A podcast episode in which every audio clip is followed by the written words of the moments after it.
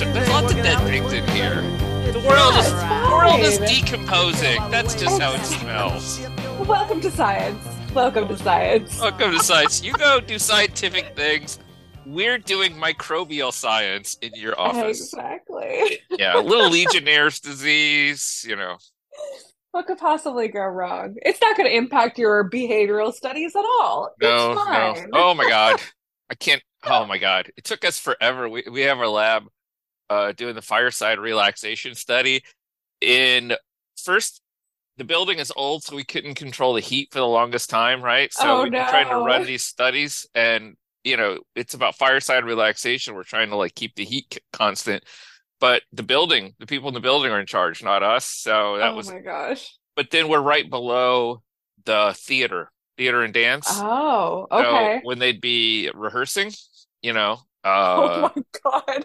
Yeah. So, um, you know, like things you don't think about when you are running science on a college campus. You know, you're like, Oh my gosh. aside from people, I, you know, I remember talking to Jennifer Raff last year. Uh, I think it was after she published Origin, and just asking about all the protocols to do ancient DNA research and like these like Yeah. hermetically sealed buildings, misting yourself with Clorox bleach, you know, all this stuff, and then the rest of us, like, I just did a talk at Purdue where I was showing them pictures of like, I'm like, here's how you do uh fly by the seat of your pants type of research and it was when we started fireside and it was in an old dark room with a sink next to him and there was like a uh, Olivia Newton-John sweatband holding the gear the thing on his head to measure his you know his skin Oh conductance gosh.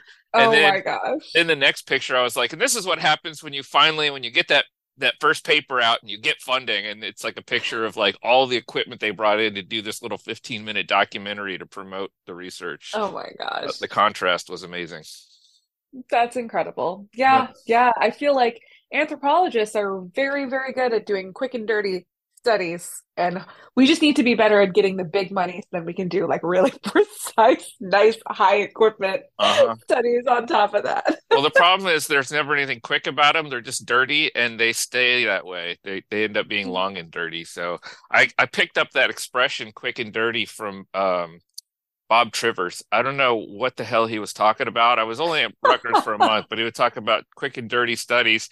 And so I had it in my head that there's this thing called quick and dirty studies, and that's how I started that, and I'm still doing it 15 years later. So I don't know what that that's about.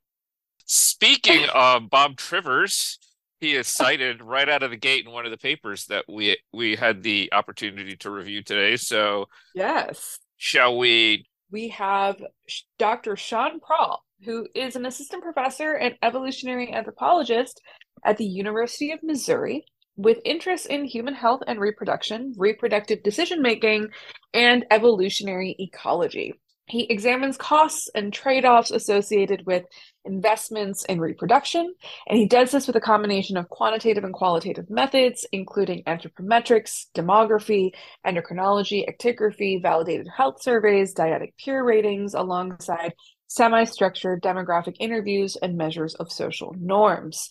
His work is informed by a mix of evolutionary and behavioral ecology, cultural evolutionary theory, and evolutionary psychology, especially related to reproductive concerns.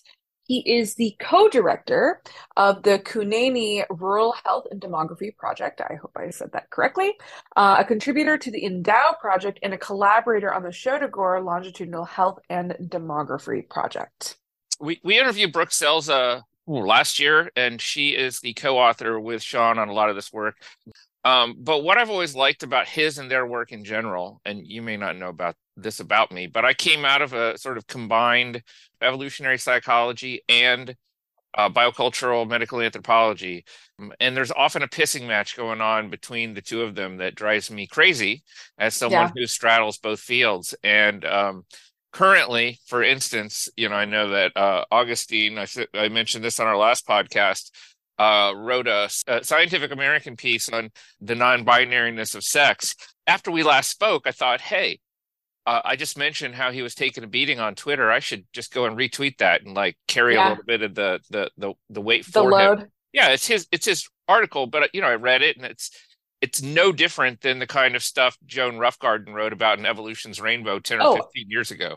Absolutely. In fact, I I remember reading that Agustín's article and being like, this is a very benign, like non-controversial article, and I do not understand the pushback. I know. But And, and as soon as I tweeted it, I had an evolutionary psychologist telling me, like, oh, you should be careful. Don't wade into this. It, it's like poorly argued article. And I'm like, dude, it's an essay. It's it's just putting some examples out there. Like you guys are getting in this this ridiculous argument over again, evolutionary psychology, you're getting arguing with trolls, et cetera, and so on.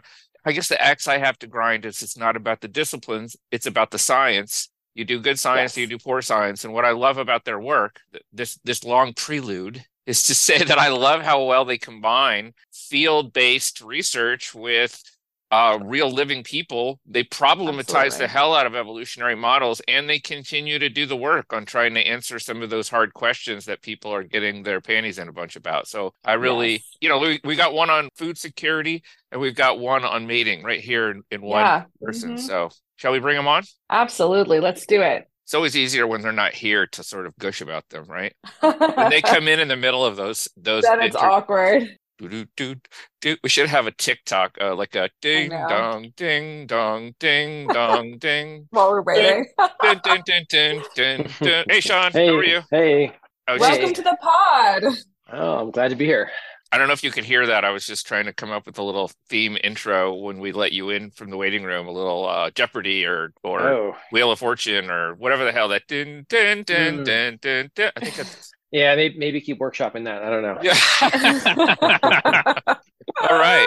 Well, I'm gonna, I'm gonna let Mallika take the helm right here. Well, welcome, Sean. We're so happy to have you here for this podcast, Sausage of Science. Something that we are always really interested in is, of course, the science that is happening, but more importantly, who is the person behind the science? How is the sausage made? How do you get to do the work that you're doing? And how did you get to the point where you're at? So, our question, our first question for you is what was your journey? How did you get to your current work? How did you get interested in anthropology and working on evolutionary perspectives and human health and reproduction? Yeah, so uh, I grew up in Idaho, and my dad took me to some fossil digs in Montana a couple of times, a couple of summers actually. And so we did a, a summer just camping and digging fish fossils, and we did a summer uh, volunteering for a dig with the Museum of the Rockies, digging uh, hadrosaurs. Um, and so that was sort of my first kind of like outdoor sort of real field experience uh, working with science and i think that inspired me i start so i wanted to do something with archaeology and went to boise state university which was in the same town i grew up in and i went to a field school in belize uh, it's kind of a bioarchaeology focused field school uh, with Gabriel Wrobel, who's now at uh, Michigan State, I believe. And so it was kind of a cool uh, Mayan uh, working class grave site. So lots of archaeology and lots of osteology stuff. And that got me more interested in bioanth. And I did some uh, bone histology stuff with one of my advisors at Boise State. And then it was actually a class with Mark Plew, uh, a hunter gatherer class where we were reading about Kung birth spacing stuff. Uh, you know, the idea that like this sort of uh, the the four year birth interval, interbirth interval maximizes fertility and the role of of breastfeeding on gonadal function. And I thought that was really cool that I, that collision of physiology and ecology to produce population dynamics. And I, I was really inspired by that sort of combination of ecology and physiology. And so I started I started looking for somebody who was working in that area and found Michael Muehlenbein at Indiana. And so I went to grad school and started working with him. And a couple of research pivots later, here I am. Uh, you and Brooke have been working together for a long time, yeah?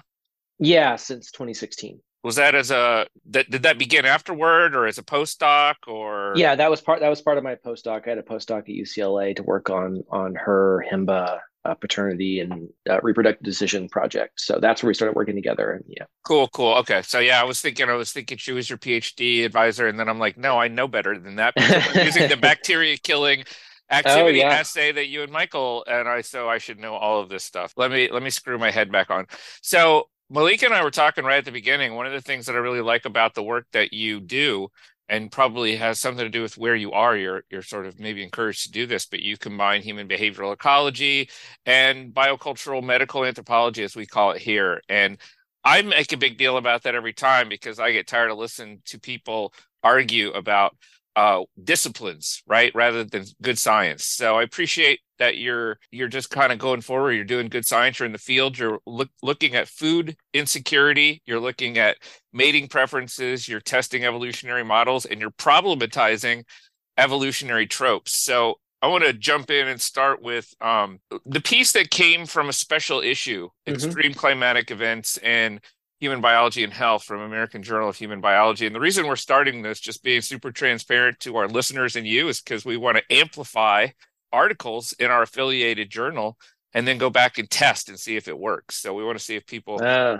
go and go and actually look at this. So uh, the article's entitled uh, "The Dietary Impacts of Drought in a Traditional Pastoralist Economy."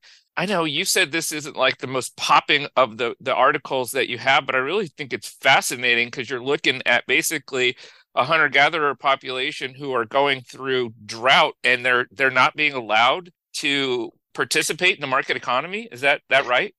So they're they're agropastoralists, and yeah, they they they had a, a really long drought. It was like a ten year drought, um, and so they were really suffering because of that and they've been um, what Michael Bollig, who's, who's worked there for a long time, calls colonial encapsulation, which basically means they're sort of cordoned off from the larger market economy. That they're not really allowed to sell livestock at, at larger markets. They can sell, you know, sheep and cows and goats at one of the small markets nearby, but they, they don't really have access to the larger livestock market.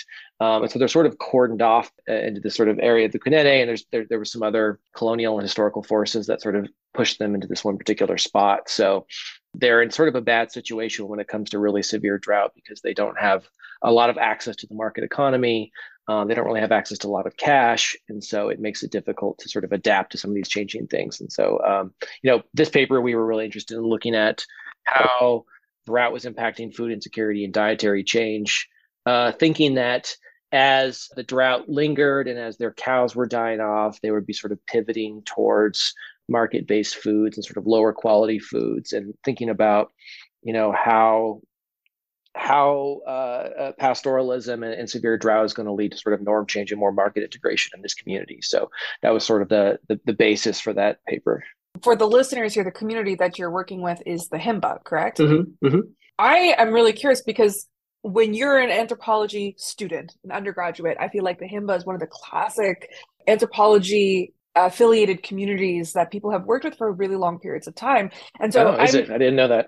I I feel like when you watch those like eh, you know the anthropology for field documentaries on like Nat Geo and stuff, it's like oh, uh-huh. oh the Himba are one of like the main populations that come up. And I think uh-huh. it's because of their very unique and strong community behaviors. I guess we can talk more about the paper, but I'm also curious about how you got in working with them and how it's been working with that community and what is the relationship between researchers and the community there, particularly as they're in this, as you mentioned, colonial encapsulation. Yeah, so like I said, I started working there as part of my postdoc. Um, I'd done a lot of sort of international travel and volunteer work in, in Africa before, but that was my first actual you know sort of anthropology field work and so it was a it was a bit of a culture shock you know working out there. Uh, there's no power or running water. It's kind of like camping in the southwest but with a lot more goats. And so communities are really great. You know they're really warm and welcoming. The, the chief has been great. Brooke has built up relationships with them for you know more than a decade now. And so you know they're they're they seem to mostly enjoy talking with us. They get they will get tired of, of long-winded interviews and questions but you know they're they're uh, they're it's, it's a really great place to work because people are just really friendly and, welcoming and inviting and you know uh, it's it's really rewarding to be able to come back and see people year after year and so building these sort of community relationships is important for research, but also it's kind of personally rewarding to do that. So, but in terms of like what they think about the research, they're often a little bit, I don't know, they're sort of disinterested. Like sometimes we'll we'll, we'll work on a project for a long time, and we'll come back to talk about the results, and they're just like, yeah, we know that already. Like we, we've been telling you this. You don't need to tell us the thing we've been telling you. Like we get it, you know. So uh, I guess that's good in a way that you know we're we're meeting their expectations of what their culture is like and how it behaves and and the sort of pieces of it functioning together. But the chief one time I remember telling us like, you know, you keep asking us about reproduction and, and marriage and stuff. You need to ask us some other questions about food and about water and things and, and health. And so that's you know that's what we're doing now. so we're sort of pivoting to to try and you know do some more applied stuff and sort of think about you know what the community wants to learn, not just what we want to learn. Yeah, no, I love that, and I think we're all having similar experiences in our field sites, and I, I think it's part of it's stopping and listening. And uh, and then also our our populations that we work with and it's not like they're ours but it's a manner of speaking. So the peoples among whom we're allowed to work are increasingly aware of us and increasingly aware of the the tensions that that we face and and know that we we are supposed to be giving back. So uh, mm-hmm, mm-hmm. that that's really i'm having similar experiences but what i wanted to to hone in on is this drought like the chart on this drought it's it's an historically bad drought. It's like a like a 20 or 40 year or something low something like that. Yeah and it was it's it's bad. It was bad. It, at its worst in, at its worst in 2020 which 2020 has a pin in it for the entire planet so right, right. And then you you guys looked at primarily five things and among mostly women right? So i wonder if you could tell us what the five things were that you looked at why and then sort of is there a compounding effect of food insecurity and covid or, or did those did those not have anything to do with each other yeah so we were interested in looking at you know uh, food insecurity metrics and uh, using a sort of standardized cross-cultural uh, household hunger scale to think about how food insecurity is changing. We also wanted to do dietary recalls to think about, you know, what types of food they're actually shifting towards and why. And so we we explored some of that, and it seemed like, like I said before, they were they're they're leaning towards, at least in the drought, more sugar, more store bought foods, less sour milk, which is a really important food staple for them. That is their sort of like primary food. That's the food that they really like. It's uh it's milk that's been soured in a the sort of gourd thing. Um, it smells like soured milk. I've not been able to bring myself to drink it because I, I get my nose to it. It smells so bad that I kind of you, instinctively, you know, react. Can you tell uh, us real quick about what they they eat? What you said twice a day, and it's these basically these cakes with the sour milk. Is that right? Yeah, they, their their their diet is mostly maize meal, maize meal porridge and sour milk, and that's you know like 90% of their diet. So that's you know it's morning and evening the, the, the two meals that they eat and it's maize meal porridge and sour milk. That's pretty much it. So and meat occasionally when they slaughter something but of course they're pastoralists that like to hold on to their wealth not you know slaughter it too frequently. Uh, but that's one of the things we were seeing during the drought is actually we don't actually see differences in meat consumption probably because they are increasingly slaughtering or they're losing animals and so they're eating meat and so it's not like they're they're uh, you know they're sort of taking advantage of, of the losses of those livestock. But over you know a decade long drought that's going to become really problematic for their household level wealth. And you uh, you focused on women did you see a convergence or any issues overlapping with the pandemic and food insecurity among this population? I have it in my head because we talked to brooke last year that colonial capsule somehow protected them from covid but correct me if i'm wrong yeah, COVID's a little bit of a, a, a mystery. So we, we we did some pilot work on this last year, and it doesn't sound like people know anybody that died or even got sick from COVID for the most part. I suspect it got up there, but uh, we don't have any real records of it. But that being said, uh, about a third of all male heads of household died between 2019 and the, after the pandemic. Um, a lot of them were pretty old, and it doesn't seem to be COVID, at least from what we what we hear. I know the Namibian government was testing, uh, uh, doing a lot of testing of, of people that have died to make sure it wasn't COVID. Um, but I, we, we really don't know exactly what you know caused those deaths. But again, like I said, a lot of them are really old. The chief died and he was like 99. So so that that that was a big shift pre versus post COVID. The social dynamics are seem totally different. I expect that um, we're going to see some increase, you know, shift towards market integration and, and norm change. We've we've got some previous work that suggested that you know younger and more educated Himba are less likely to support traditional norms, including like inheritance and, and reproductive concurrency. And I suspect that combined drought, uh, loss of senior uh, men who are sort of reinforcing these traditional norms are going to be increasingly shifting them towards uh, acculturation and market integration. So this paper talks about the drought specifically, and I'm sure we could talk about it all session. But I know that you've worked on some really amazing other things, both with this community and outside of the community. A couple of the papers that you had sent us, including the work on mating market dynamics and partner preference and women's status. I'm just curious, like, what has been your favorite thing to work on with this group, and I guess maybe beyond this group? Yeah, what's my favorite thing to work on? Uh, so we did this trait preference task. That was sort of the basis of the the mating market paper and the women's status paper, where we show people photos of other people in their community and have them basically rate them on a bunch of things on partner desirability, on things like generosity and respectfulness and intelligence.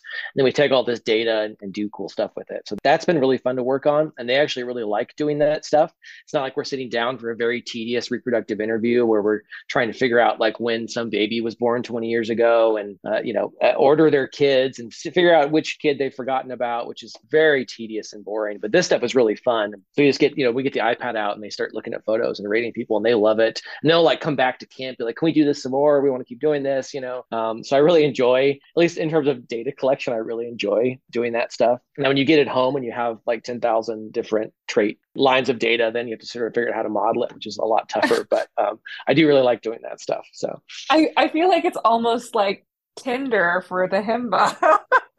yeah, uh, I try not uh, use that because I don't want to get sued. But uh, yes, informally we've called it that before. Yeah.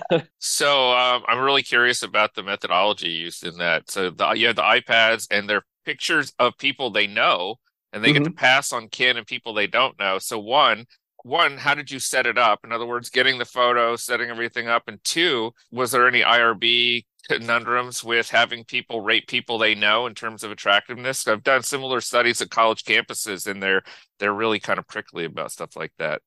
Yeah, we didn't really run into any issues like that. I mean, these are all you know people within their community that they know and we you know go around and ask them to take their photo and say we're going to put it in our database and use it for x and every once in a while someone will be like yeah i don't really want to do that okay that's fine but the the sort of mechanics of it we we run all this stuff in a, a FileMaker database the rating thing is actually FileMaker's not really designed to do this but it, it basically works as a as a modified search function where i pull up somebody's profile in our database where we've got all their kids and all their marriages and all their anthropometrics. And then I push a button that has it search based on their criteria, people that they can rate.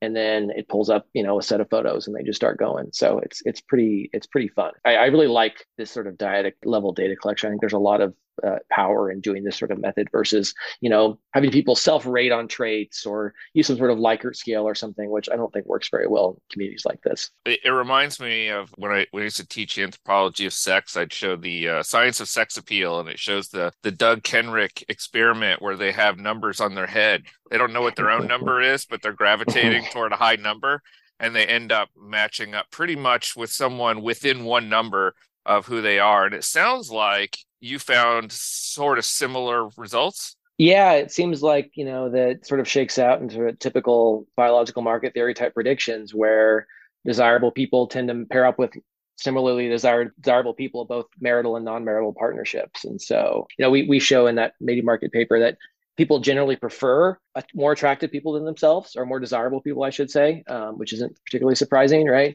but when you know you have to sort of yeah interact on the mating market and compete compete with others for these high quality partners you like pairs with like and so um, you know this is uh, this paper uh, meshes really nicely with even um, uh, um, internet dating website type papers and, and and that sort of thing and papers in the us and stuff all it all it all meshes up pretty well so yeah exactly. So I I have to ask. I know that I I had emailed to warn you about this ahead of time, but what are your thoughts then on I guess the translation for to this of this theoretical work to things like reality TV, like Love Is Blind or The Bachelor or Bachelorette?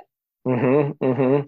Uh, so caveat is I've not seen any of those shows, but I think it it it does line up with this sort of uh, pop culture idea of of of leagues. You know, people that are in your league versus out of your league. Um, we typically think about it in terms of just straight like attractiveness, physical attractiveness, but I think it's at least within other communities, it's a lot more complicated than that because desirability is not just about attractiveness; it's about personality traits and generosity, and you know adhering to social norms and the the type of of, of matriline or patriline you come from. Um, so uh, it's it's not just about you know how somebody looks, but it's about a lot more personality and kinship related traits. But uh, I think that this work really does sort of line up with this sort of like that, that, somebody has like a league and they're sort of in this league versus out of this league, and it makes them sort of you know th- this paper generated some very silly um, write ups and and kind of pop science blogs and stuff that I kind of cringe to read, but I imagine, yeah. Um, and you could wade into that uh, deeply if you really were a, a Twitter warrior. There, yeah, no, I'm not not going to do that. Absolutely you not. You leave that to Agustín. We were just talking about that at the beginning.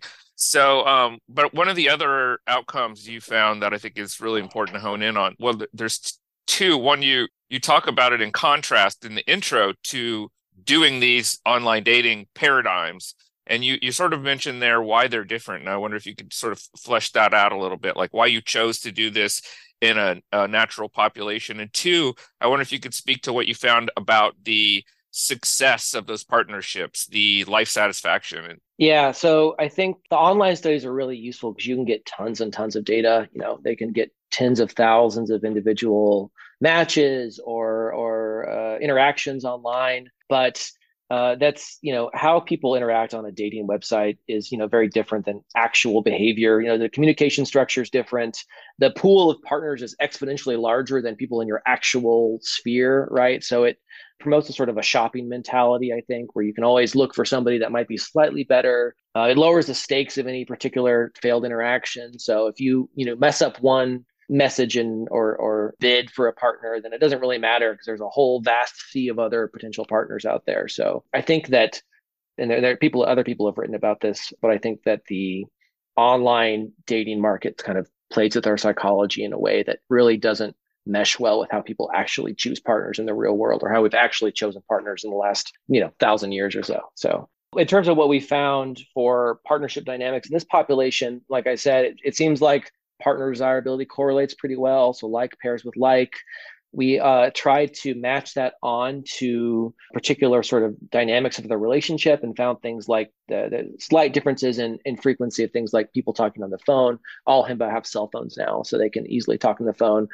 Uh, we also found that people who are in a relationship with somebody that's uh, of higher desirability than themselves suspects that that partner has a lot of additional other partners. This is a place where concurrency is practiced, and so everybody's got marital partners and non-marital partners. And so, uh, you know, we we show that like if you if you are with a partner, marital or non-marital, who is more desirable than you, you believe that that person has more partners than, than and we also found things like uh, uh, length of the relationship uh, seem to matter. So when you're better matched, uh, relationships tend to be longer. Um, sexual histories reflect this as well.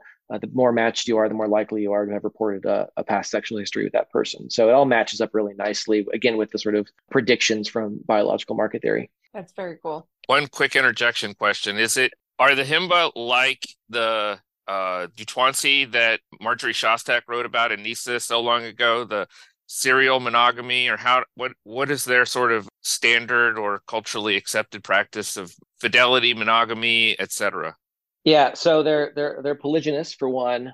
Um, and then you know brooke has written a lot about the reproductive pattern of concurrency where basically everybody married or non-married has boyfriends and girlfriends on the side. And it's a socially acceptable practice. There's lots of sort of norms that protect women's ability to have boyfriends come and visit them. Um, and there's you know there's norms that sort of protect the husbands as well. So if a boyfriend comes to visit he's not supposed to be seen by the husband because you know that would be disrespectful. And it's a really important part of uh, himba culture it uh, provides sort of a secondary source of support for these women so they can sort of go to the boyfriends and ask for additional aid if they need to.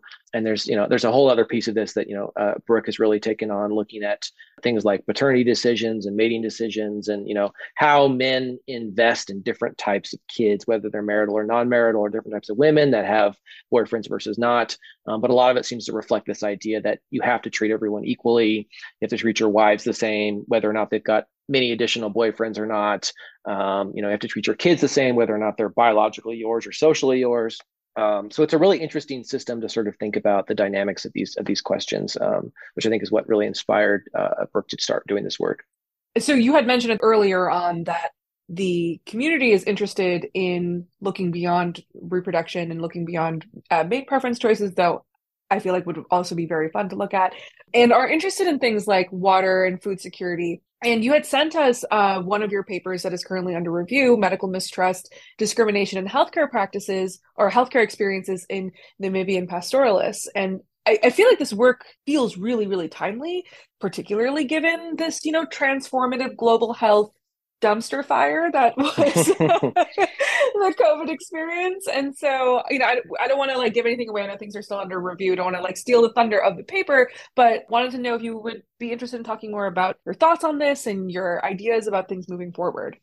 Yeah, I'm happy to give I'll give it all away or whatever. But um, you know, I'm, we're sort of pivoting to do some work on healthcare and vaccination decisions to better understand how and why people make these decisions, individual and cultural level factors that come into play, you know, how do different cultural models of disease impact what they think about vaccines? And we're thinking about this not just in the context of COVID or adherence to childhood vaccines, but also thinking about the upcoming malaria vaccine that's under development. And so when that is, you know, hopefully eventually deployed, we can sort of better understand how that's going to be uh, interpreted and understood by these communities.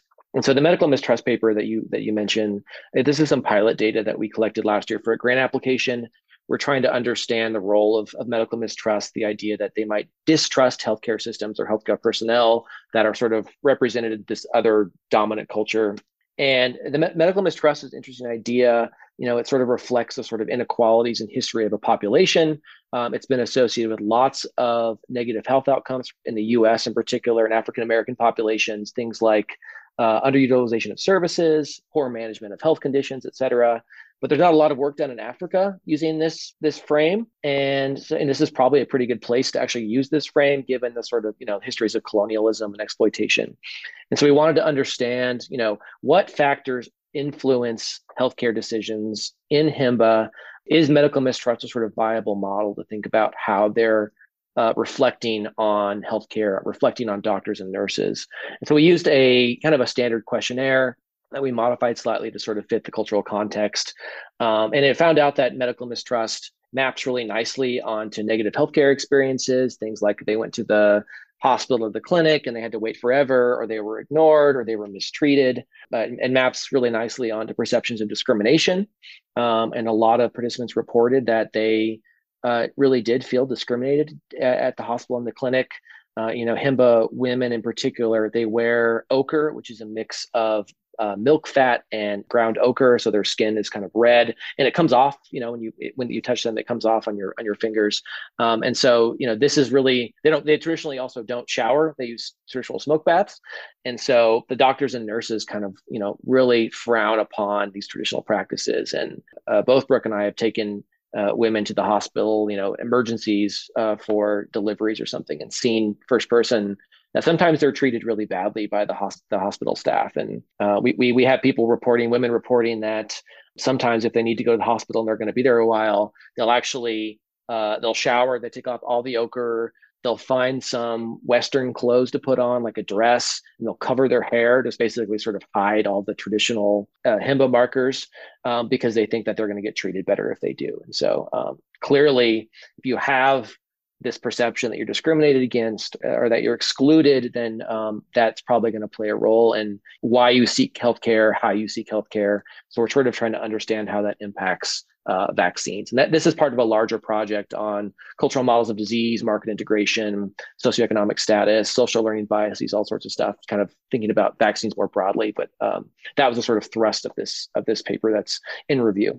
That is fascinating. I cannot tell you how profoundly different I thought about Himba use of ochre, right? Because I talk about ochre all the time in in you know when we talk about the evolution of symbolic communication. And uh, there's always a picture of a Himba person with the ochre on them for modern use. And I think I under explain it. They are using it way more profoundly, and I can easily imagine that. And the, the thing that popped out in the article you talked around it was a lot of them expressed recent decent experiences with medical services. So obviously they recognize the value of it, but then the resentment about not just the maltreatment, but incompetence right? Yeah. And that just speaks to the whole colonial encounter that everyone suffers through. And it, it's in biomedicine in general. I think we we all balance, we need this, but we struggle with incompetence throughout these bureaucracies. Um, and I wanted to to throw out there, I just saw on Instagram Nate Dominy at Dartmouth just curated an exhibit at their museum at Dartmouth on ochre use. So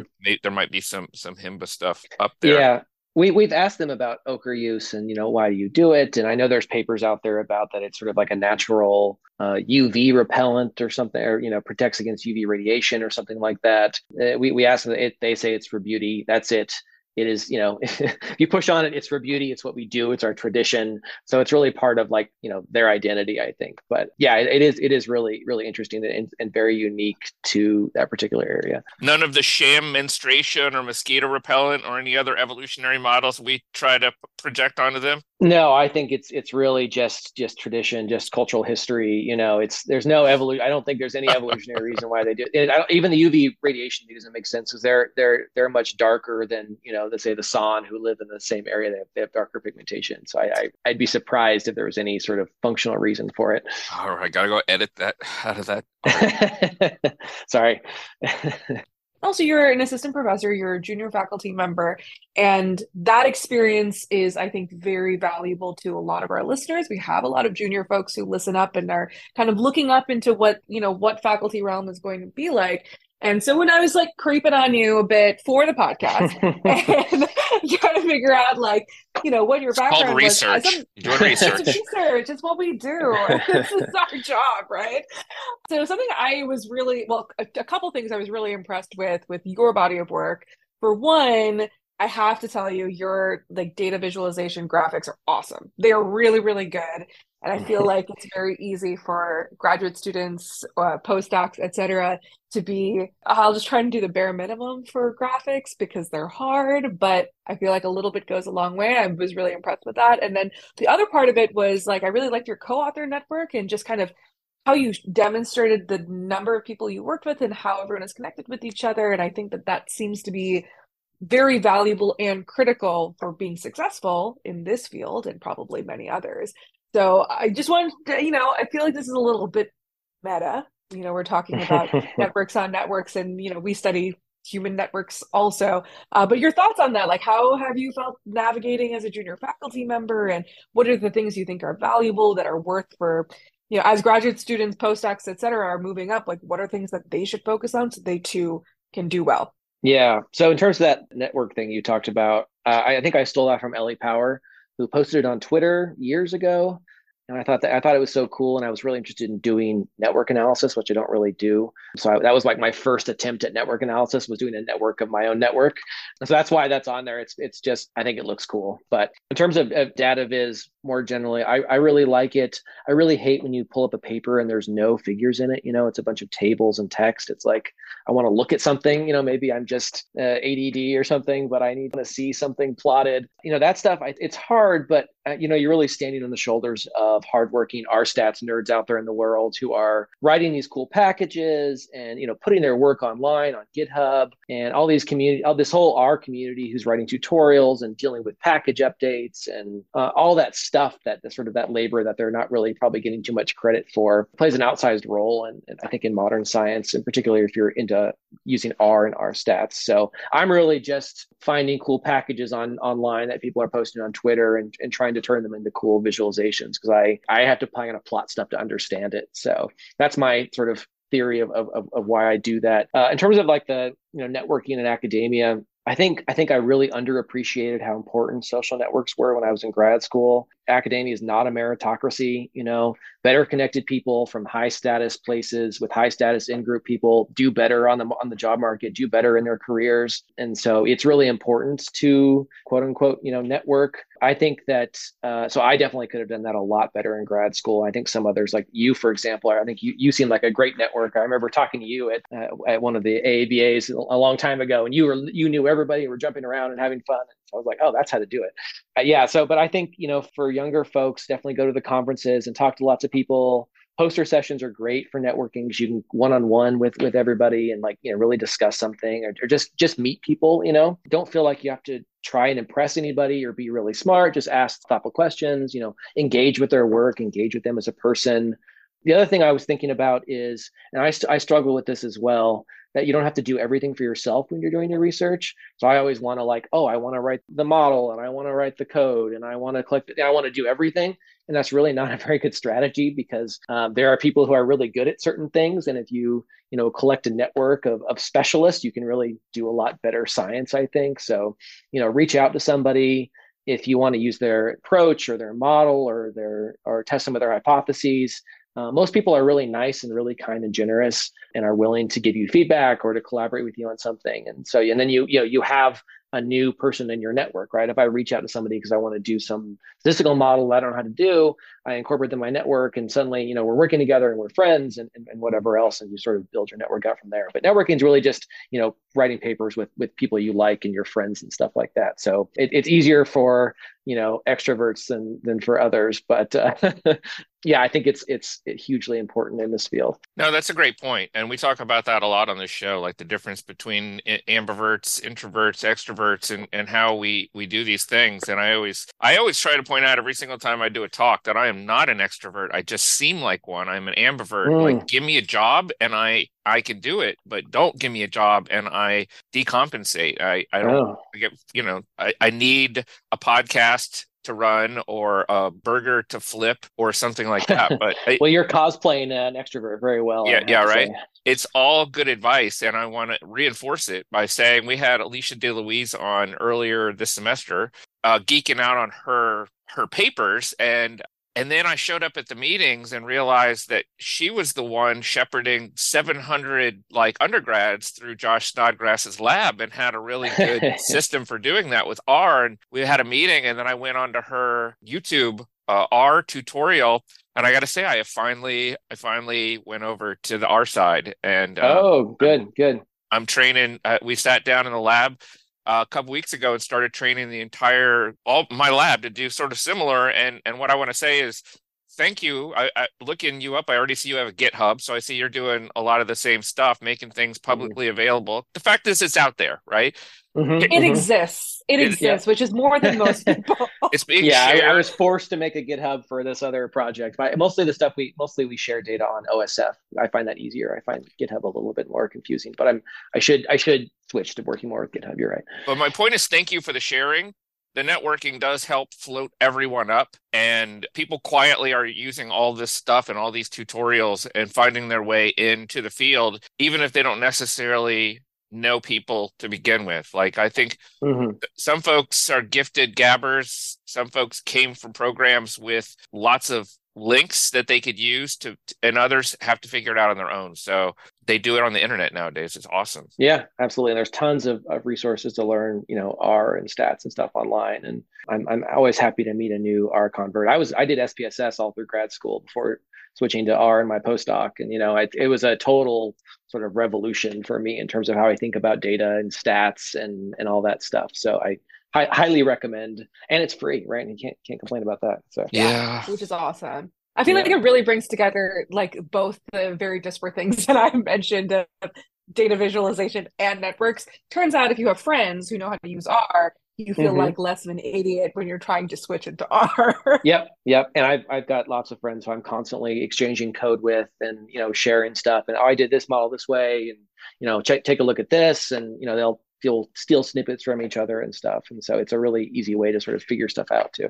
Awesome. Well, I want to thank you for leading the way on the bacteria killing activity because we didn't talk about that paper. Bacterial killing assay. Yeah. Yeah, I used the paper that you and Danny, I think Danny Longman wrote uh-huh, uh-huh. Uh, as like the guide, the path to understanding what the hell I was doing with that. So we'll come back to that some other day. Okay. Um, okay thank you for being on the show. Wait, we, wait, wait. We have to ask the best question. Very, very oh, important no. question. Oh no, oh no. I thought we were going to yes. skip this one. Okay.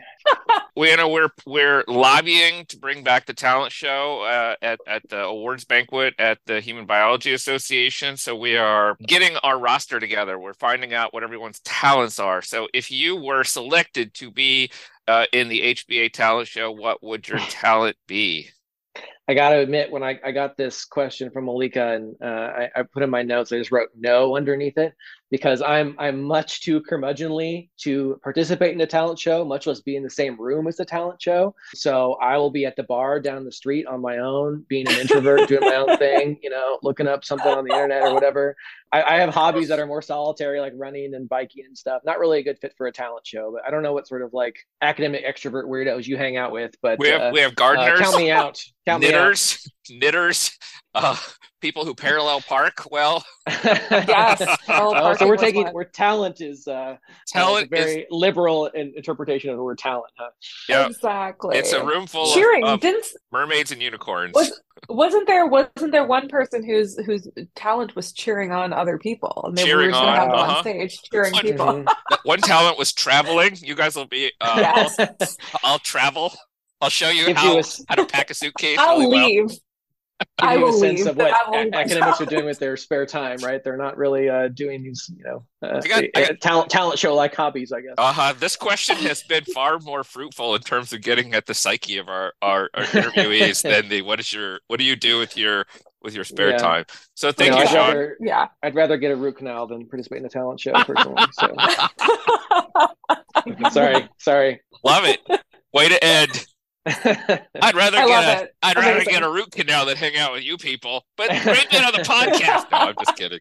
It's been fun. It's all good humor. Thank you so much, Sean. yeah, thanks for having me. Was This really was so great. And uh, you can find. Is there a place where they can find you on the internet or online, or do you want to be found? it sounds Uh, like you might want to be at the bar. I mean, I have a website. I, I I have a Twitter account, but you know, I'm not super active on either. So you, Okay. I can you can email me. I don't know. Yeah. So it- we'll put your email in the show notes. Yep. You can find the Human Biology Association also online on Twitter at humbioassoc, and I am at Chris underscore ly. And I am at SkyMall. That would be S K Y Y underscore M A L. And we have just a few more episodes with for you, and then we will be taking a summer break. So uh, enjoy this Yes. episode, and uh, thank you again. Thanks. Thank See you. you. We'll be up next week. Peace out.